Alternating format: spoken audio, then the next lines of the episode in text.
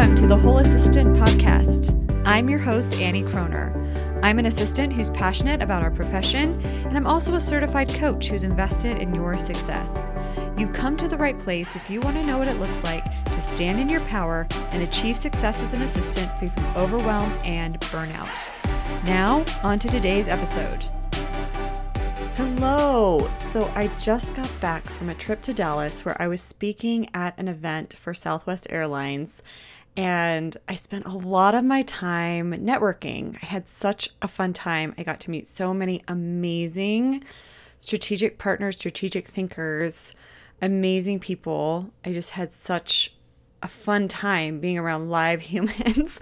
And I say live humans because I built my business primarily through COVID. So I have done a lot of online events, a lot of online speaking engagements, um, and I've done some in person as well, but this was by far the largest group I've ever presented for, and I just had so much fun.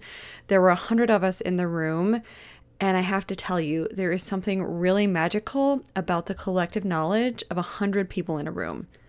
I was thinking about this as I was preparing to go down there, and I actually shared this as part of what I shared to them, and that is that if each of us only have three years experience, that's three hundred years of experience in that room with a hundred different perspectives and takes, right? So actually getting together, actually sharing knowledge, actually having everyone all in one space was just so powerful.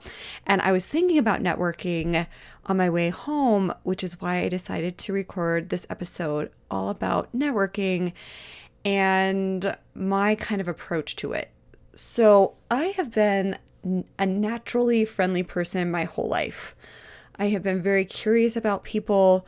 I have, um, I've genuinely enjoyed meeting new people and experiencing things from their perspective, and I just get so much energy from it. And after a certain point, it is exhausting. Like for those of you who are introverts, I know how tiring it can be as well, but there's something really invigorating about getting to know people, especially people with a shared experience. And especially E As, because we are just so siloed. And so to have a hundred of us in a room just felt really powerful to me. I'm going to share like my own personal experience with networking. And I've got, I have some good experiences, and I also have some not so great experiences. So back in the day when I was in college, I remember um, going to my best friend's graduation dinner. She asked me to come because her both of her parents would be there, and they were divorced and they didn't get along well. So she asked me to talk with her dad when she was talking with her mom, or talk with her mom while she talked with her dad. And the evening went swimmingly.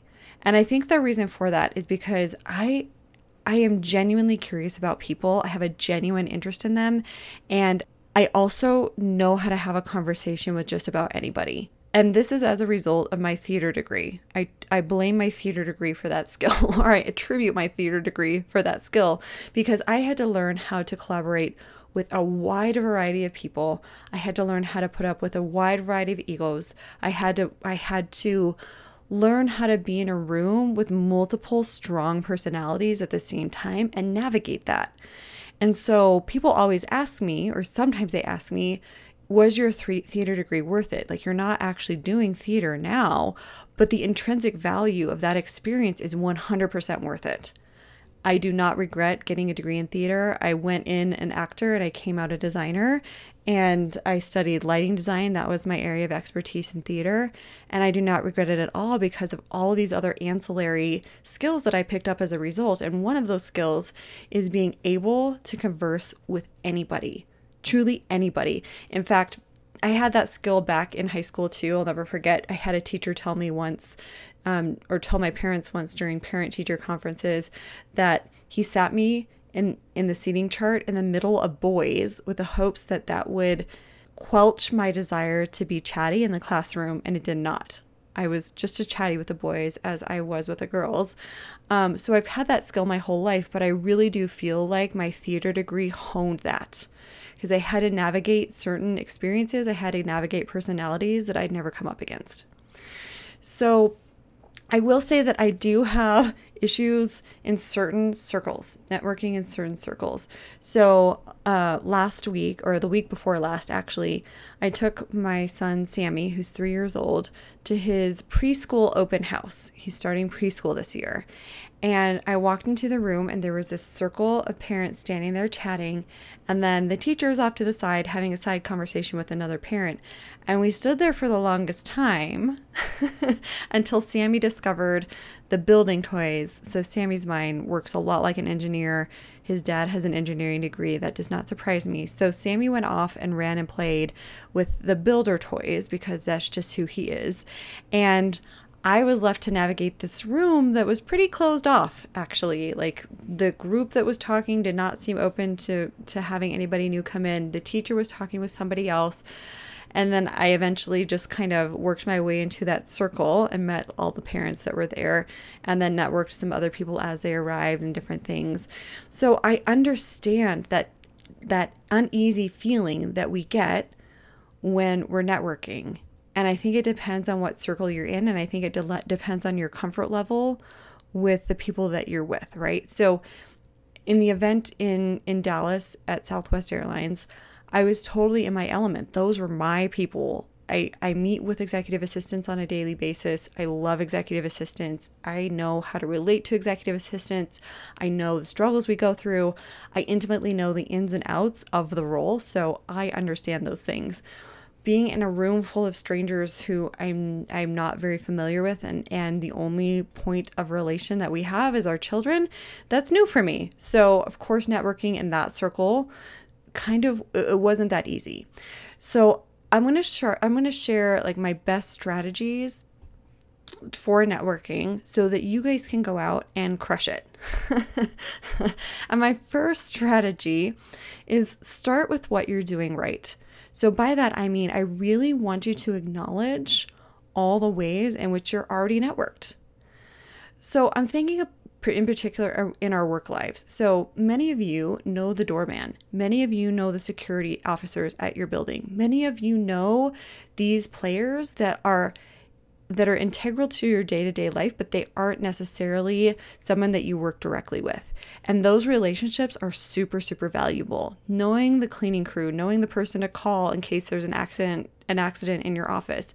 Vendors are another um, kind of thing that you can know and harness the power of, right? So, um, So if you have a request from a vendor or you need something from them, you probably already know the vendors because you probably already established a relationship with them. So think about what you're doing right already. Think about all the people you've connected with. Think about all the ways that you're showing up for yourself and for your executive and for your role uh, in terms of networking that you're already nailing. And then show up. That's that, that's in my next kind of st- strategy. Just show up.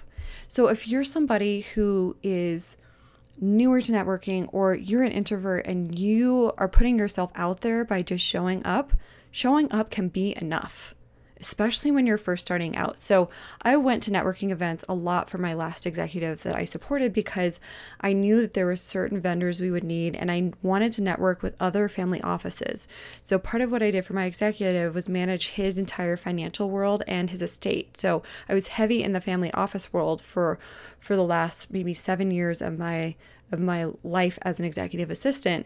And so I was going to events specifically designed for family offices and high net worth people and how they manage their money in order to kind of network with other family offices. And what I found through that process was that each family office is unique and most family offices don't want to share how they're investing because they're so private, right? But I wouldn't have known that unless I actually showed up to those events. And I wouldn't have known that unless I actually m- met some of these people. And then I got into the high net worth um, circles around like money managers and that sort of thing. So I showed up and I networked with some of them and got to know some of those people. And we actually found... Um, We actually found a big key vendor for my executives world because I put myself forward and found them through networking. So I'm saying that because it does make a difference, and it can make a difference in your world as an executive assistant, but also in the world of your executive and organization. So when you're first starting out, though, just know that just showing up can be enough. So I would show up to these family office events. I would show up to these high net worth like events, and I would literally be like the only woman in the room. There may be one other woman representing a family office. Um, but just showing up was enough. And by that, I mean that people will come up to you and you can strike up a conversation from there. And so whatever circle you're in, whatever kind of environment you're in, I give you kudos for showing up, because that is a big step, especially if you're more introverted and you have a hard time like putting yourself out there, or it just takes a lot of energy to put yourself out there. And I also know that putting yourself out there can be uncomfortable. So That's that's the first thing. If you show up, kudos. Kudos to you. Kudos for taking a chance. Kudos for allowing yourself to experience the discomfort of showing up to an environment that you may not be super comfortable or familiar with. And the next kind of thing I want to say about networking is to know your why. You're stepping outside your comfort zone for a reason. Know your why. Is it that you want to connect with other executive assistants? If you go to a conference or you go to a networking event for assistants, is that your reason why? You just want to make connections so you feel less siloed. Is it that you want to make connections for your executive, as in the case I just shared with you about the family office space? Know your reason why. It's a great way to put yourself out there.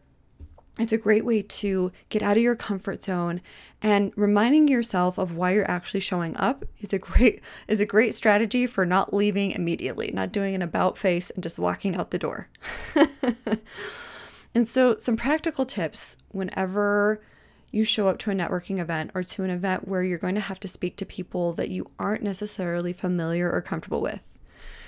My first practical tip is to be courteous and to look people in the eye. Courtesy and a friendly smile goes a long way. Looking people in the eye goes a long way. Showing that you're interested in them and curious about them, and um, and you're engaged with them, will go a long way. My second practical tip, and I've actually learned this one the hard way, is to ask open-ended questions. So don't ask yes or no questions. Ask questions like, how did you find out about today's event? Questions like that that will get the conversation flowing and going. You can ask them about their career. You can ask them about what their hobbies are. Asking open-ended questions are a great way to get the conversation rolling.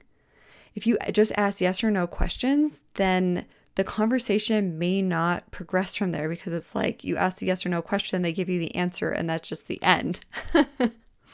Another practical tip that I have for you all is to bring business cards.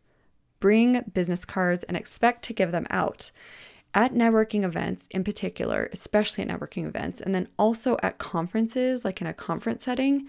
People want to know who you are. They want to connect with you. And the best way to do that is to leave them a business card. And I also include on my business card like LinkedIn information, because that's a great way to reach out to you and connect with you. And then they can follow you. You can follow them. It's a great way to connect with people. But bringing business cards is something that I would forget about when I would go to these events. And then I'd be kicking myself because I'd want someone to reach out to me. And instead I'd have a stack of cards to reach out to the other people, right? Which is okay sometimes, but sometimes you actually want people to reach back out to you. Especially if they're the vendor. Um, not always, but sometimes. So bring business cards. And then my last practical tip is to develop a genuine curiosity. If we're genuinely curious about people, then we're more likely to engage with them. And I just have such a curiosity about people. I have a curiosity about what makes them tick. I have a curiosity about why they're in a certain situation. I have a curiosity about who they are and and what they're passionate about. I've always had a genuine curiosity about people, and it served me well through life, and it definitely serves me well when it comes to networking.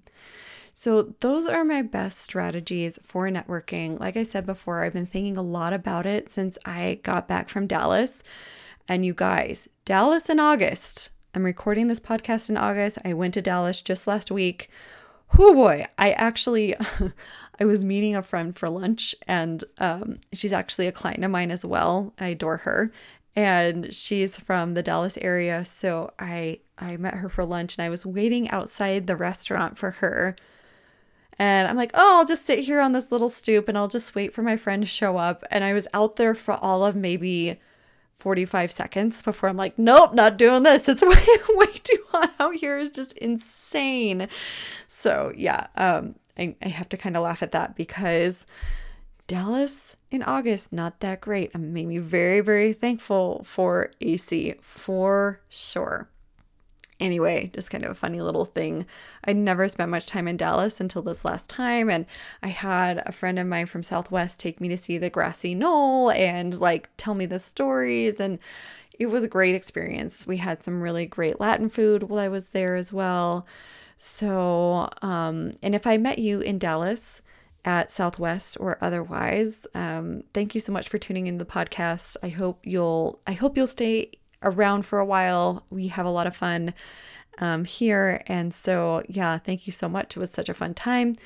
Okay, guys, that is what I have for you guys today. Be intentional, be whole. That is all for now. I help assistants apply the concepts I share on this podcast. If you're ready to take your growth deeper and you're curious whether working with me in a coaching capacity is right for you, please email me at annie at whole assistant dot com to schedule your complimentary discovery call.